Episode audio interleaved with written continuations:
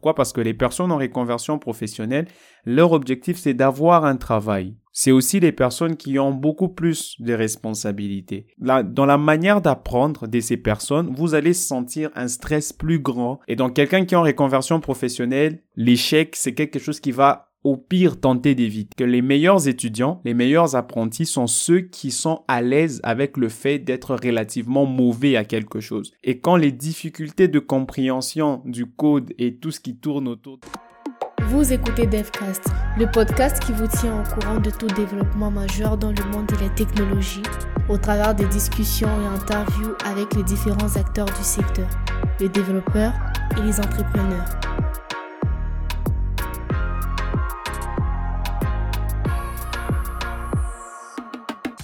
Hello, c'est Bernard Ng de DevCast et dans l'épisode d'aujourd'hui, nous allons parler de reconversion professionnelle. Du moins, on va se poser une simple question. Est-ce que le code est fait pour vous? Si vous êtes dans le cas de reconversion professionnelle. Déjà, c'est quoi une reconversion professionnelle? Comme son nom l'indique, c'est tout simplement le fait de vouloir changer de profession. C'est-à-dire que vous étiez dans un secteur qui peut-être n'a rien à voir avec l'informatique, par exemple comme dans l'enseignement, le secrétariat, dans la médecine, etc., etc. Et vous avez envie d'avoir une carrière dans la technologie en tant que développeur ou en tant que web designer, du moins un métier qui concerne en fait les nouvelles technologies. Et malheureusement, la plupart de ces métiers vont vous demander d'apprendre à coder, vont vous demander d'apprendre à programmer. Est-ce que c'est fait pour vous? Comment savoir que le métier que vous voulez maintenant appréhender, la nouvelle carrière que vous voulez commencer est faite pour vous? Pour répondre à cette question, ça sera vraiment difficile d'y répondre par un oui ou par un non ou par un A ou par un B. Mais il y a certains critères qu'il faudra prendre en compte pour pouvoir savoir si oui ou non c'est un emploi que vous voulez faire. Ça fait pratiquement deux ans que je suis mentor, que j'accompagne des personnes en reconversion professionnelle dans le métier de la tech. Généralement, c'est dans le processus d'apprentissage, quand ils commencent à apprendre, quand ils commencent à découvrir un peu tout ce qu'il y a derrière au fait les métiers de programmeur, de développeur. J'accompagne particulièrement deux types de profils, bien, évidemment les profils en reconversion professionnelle, mais aussi les apprentis, les apprenants qui n'ont jamais eu un travail avant, c'est-à-dire qui n'ont jamais fait face au monde professionnel, c'est-à-dire qui sont fraîchement en sortie d'université ou voilà, ils veulent commencer quelque chose de nouveau. Et il y a une très grande différence entre ces deux personnes. Déjà, l'objectif de base. L'objectif pour les personnes qui ne sont pas en reconversion professionnelle, je vais les appeler les étudiants, comprenez.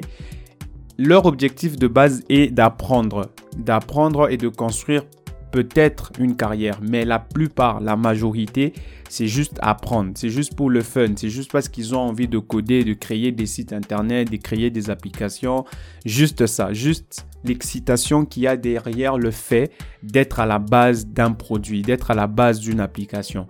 Généralement, c'est la motivation de plusieurs. Mais ce n'est pas le cas pour les personnes qui sont en reconversion professionnelle. Pourquoi? Parce que les personnes en reconversion professionnelle, leur objectif c'est d'avoir un travail. C'est aussi les personnes qui ont beaucoup plus de responsabilités. J'ai accompagné à peu près trois personnes en reconversion professionnelle l'année passée et cette année. Et ce sont c'était des parents déjà. Donc des parents ils avaient un travail avant, ils n'ont plus de travail pour des raisons diverses et maintenant ils ont besoin d'un nouveau travail pour pouvoir soutenir leur famille et continuer à faire vivre tout le monde.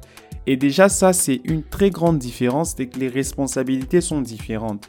Et donc dans la manière d'apprendre de ces personnes, vous allez sentir un stress plus grand que dans la manière d'apprendre d'un étudiant au fait. Pourquoi? Parce que la personne en reconversion professionnelle ne peut pas se permettre d'échouer. Parce que si elle échoue, il y a vraiment beaucoup plus de conséquences à son échec. Il y a sa famille qui peut en pâtir, il y a vraiment beaucoup de choses au niveau de sa vie personnelle qui, qui seront impactées. Par contre, un étudiant, s'il fait un mois et il n'a pas maîtrisé l'orienté objet, ça ne lui dérange pas. Il a tout son temps devant lui et du coup, il peut continuer à s'améliorer sans avoir le stress d'échouer.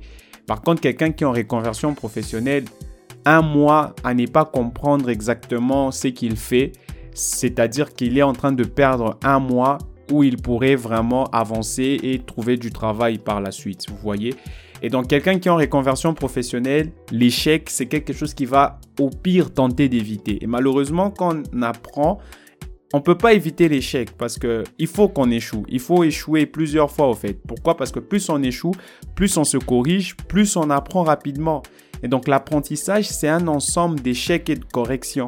Mais quand vous êtes dans une position où vous, vous ne permettez pas d'échouer, ça devient compliqué. Quand vous êtes dans une position où vous n'êtes pas à l'aise avec le fait d'échouer, ça devient très compliqué. Il y a une citation qui dit que les meilleurs étudiants, les meilleurs apprentis sont ceux qui sont à l'aise avec le fait d'être relativement mauvais à quelque chose. C'est-à-dire qu'il faut accepter qu'on est mauvais, qu'on ne connaît pas, qu'on doit apprendre pour pouvoir apprendre. Et malheureusement, les profils que j'ai vraiment accompagnés, je pense que ça peut être généralisé, ils n'ont pas au fait le temps de, de se retrouver dans une position où ça ne marche pas pendant un moment. Combien de temps il faut pour devenir développeur? Pour ma part, ça m'a pris pour que je me considère comme développeur capable de travailler sur des projets, capable de soumettre ma candidature à une offre d'emploi, ça m'a pris à peu près deux ans. Et les profils en reconversion professionnelle ne sont pas là pour attendre deux ans avant d'avoir un emploi, vous voyez. Il y a beaucoup plus de pression sur eux, beaucoup plus de stress par rapport à leur famille, par rapport à leurs responsabilités, qui fait en sorte que quand on commence à apprendre le code, et quand les difficultés de compréhension du code et tout ce qui tourne autour de la technologie arrivent, ce sont les premières personnes qui ont tendance à abandonner. Et donc, est-ce que le code est fait pour ces personnes. Oui, le code est fait pour tout le monde. Mais le problème, c'est comment est appréhendé l'apprentissage du code, en fait. J'ai fait une comparaison entre deux profils. Un étudiant de 15 ans qui est encore à l'école secondaire, le lycée, et il est en train d'apprendre les développements web, donc HTML, CSS et PHP. En à peu près six mois, le gamin est capable aujourd'hui de construire un site, connecter une base de données, un formulaire, connexion, inscription. Basiquement, il est capable de faire du CRUD, d'accord? Et j'accompagne aussi une dame. Ça fait à peu près trois mois maintenant, même si voilà, c'est pas équivalent, mais on sent qu'il y a des lacunes à ce niveau-là. Pourquoi? Parce que quand c'est difficile, on baisse les bras, on est découragé. Par contre, les petits, quand ça devient difficile, bah, s'il faut veiller, il veille. Par contre, une personne qui est en reconversion professionnelle et qui a des responsabilités ne va pas se permettre de passer toute une nuit en train d'apprendre autre chose. Il va d'abord s'occuper de ses enfants, s'occuper de, de son mari ou de sa femme, s'occuper de sa famille, etc., etc. Est-ce que je suis en train de dire qu'il faudrait mettre de côté toutes ses responsabilités pour apprendre le code? Non. Justement, le fait qu'il y ait beaucoup plus de responsabilités donne moins du temps à un apprentissage et à une pratique délibérée. Qu'est-ce qui se passe? La différence qu'il y a principalement entre le jeune de 15 ans, c'est que lui, quand il code, quand il veut apprendre, c'est une pratique délibérée. Il n'y a pas de contraintes, il n'y a pas de pression sur lui. Par contre, les profils en reconversion professionnelle, la pratique n'est pas si délibérée que ça. S'ils le font, c'est justement parce qu'ils ont besoin d'un travail, c'est justement parce qu'ils ont besoin d'un travail, c'est justement parce qu'ils doivent résoudre leurs problèmes. Et il y a une très grande différence entre le fait de pratiquer délibérément la programmation, cet apprentissage, et le fait de le faire par une contrainte. Il y a une pression sociale. Si je n'y arrive pas, je n'aurai pas du travail. Si je n'y arrive pas, je ne saurai pas prendre soin de ma famille. Et ça, ça impacte négativement au fait l'apprentissage et la progression. Ça peut être une motivation pour certaines personnes, mais je me rends compte que pour d'autres, c'est très difficile et ils, arrivent à abandonner. Ou le petit de 15 ans, bon, s'il échoue, ben, au pire, il passe à autre chose, mais il n'y a vraiment pas des conséquences majeures.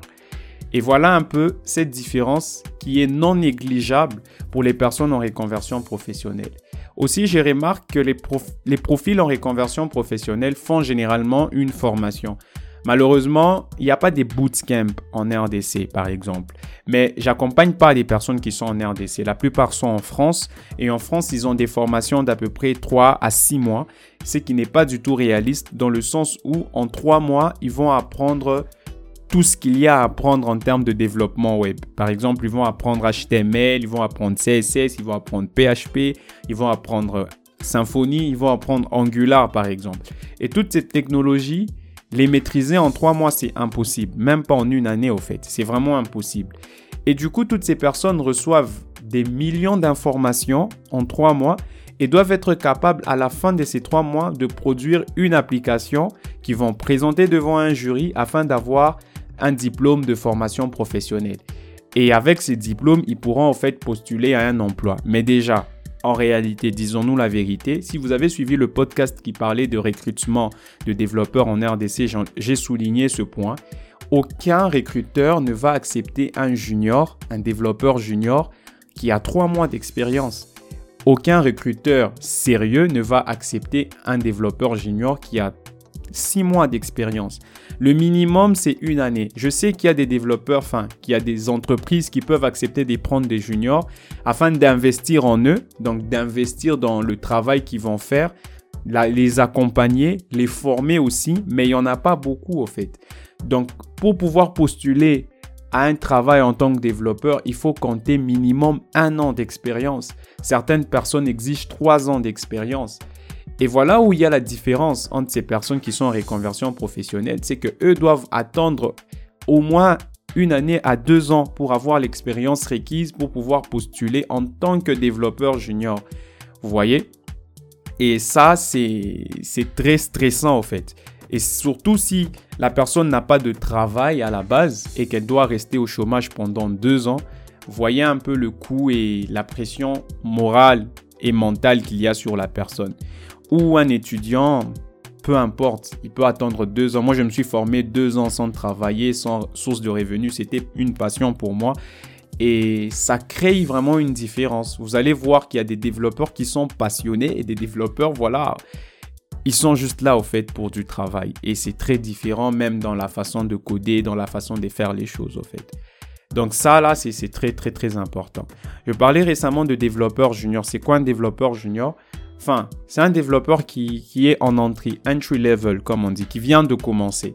Généralement, on dira qu'il a moins de, de 2 ans, de 3 ans d'expérience, moins de 5 ans. Ça dépend au fait de comment on considère un junior dans, chaque entreprise. Hein.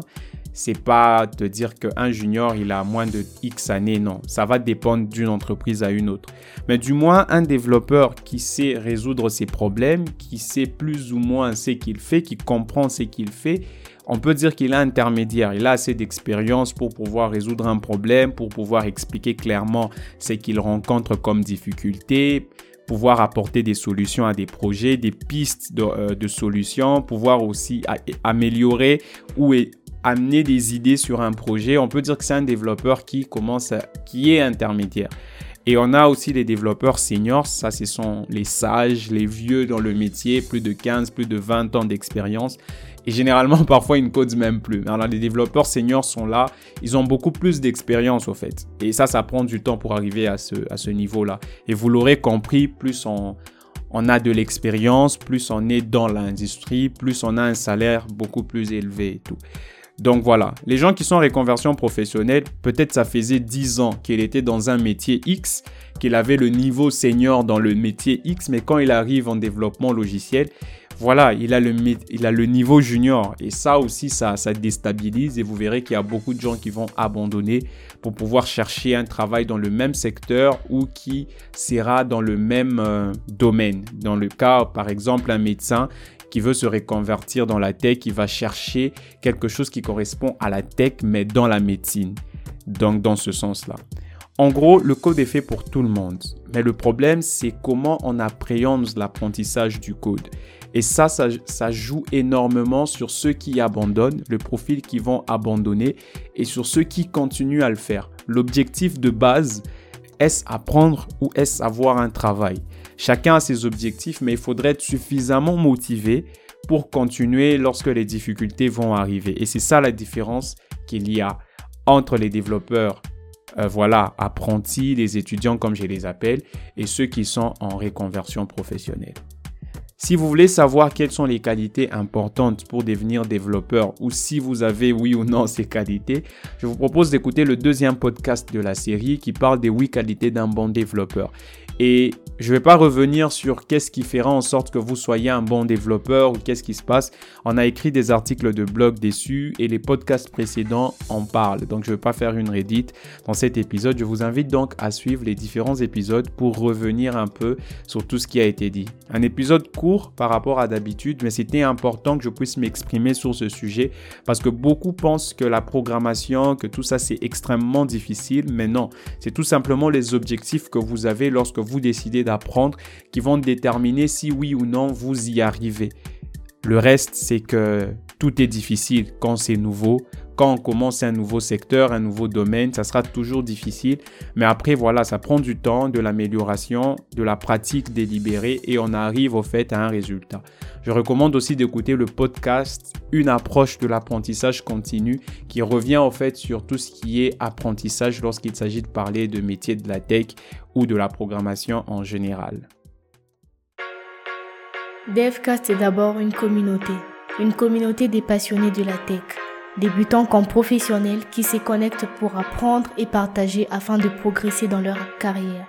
Rejoins-nous dès aujourd'hui pour ne manquer aucune de nos activités tech. Rendez-vous sur t.me slash devcast. Merci d'avoir écouté cet épisode de DevCast. Nous espérons qu'il vous a plu. N'hésitez pas à le partager, à nous noter ou à laisser un avis sur la plateforme de podcast sur laquelle vous nous écoutez. Rejoignez la communauté et abonnez-vous à nos différents réseaux sociaux pour ne rien manquer. D'autres contenus sont disponibles sur notre plateforme. Le lien est dans la description. À la prochaine.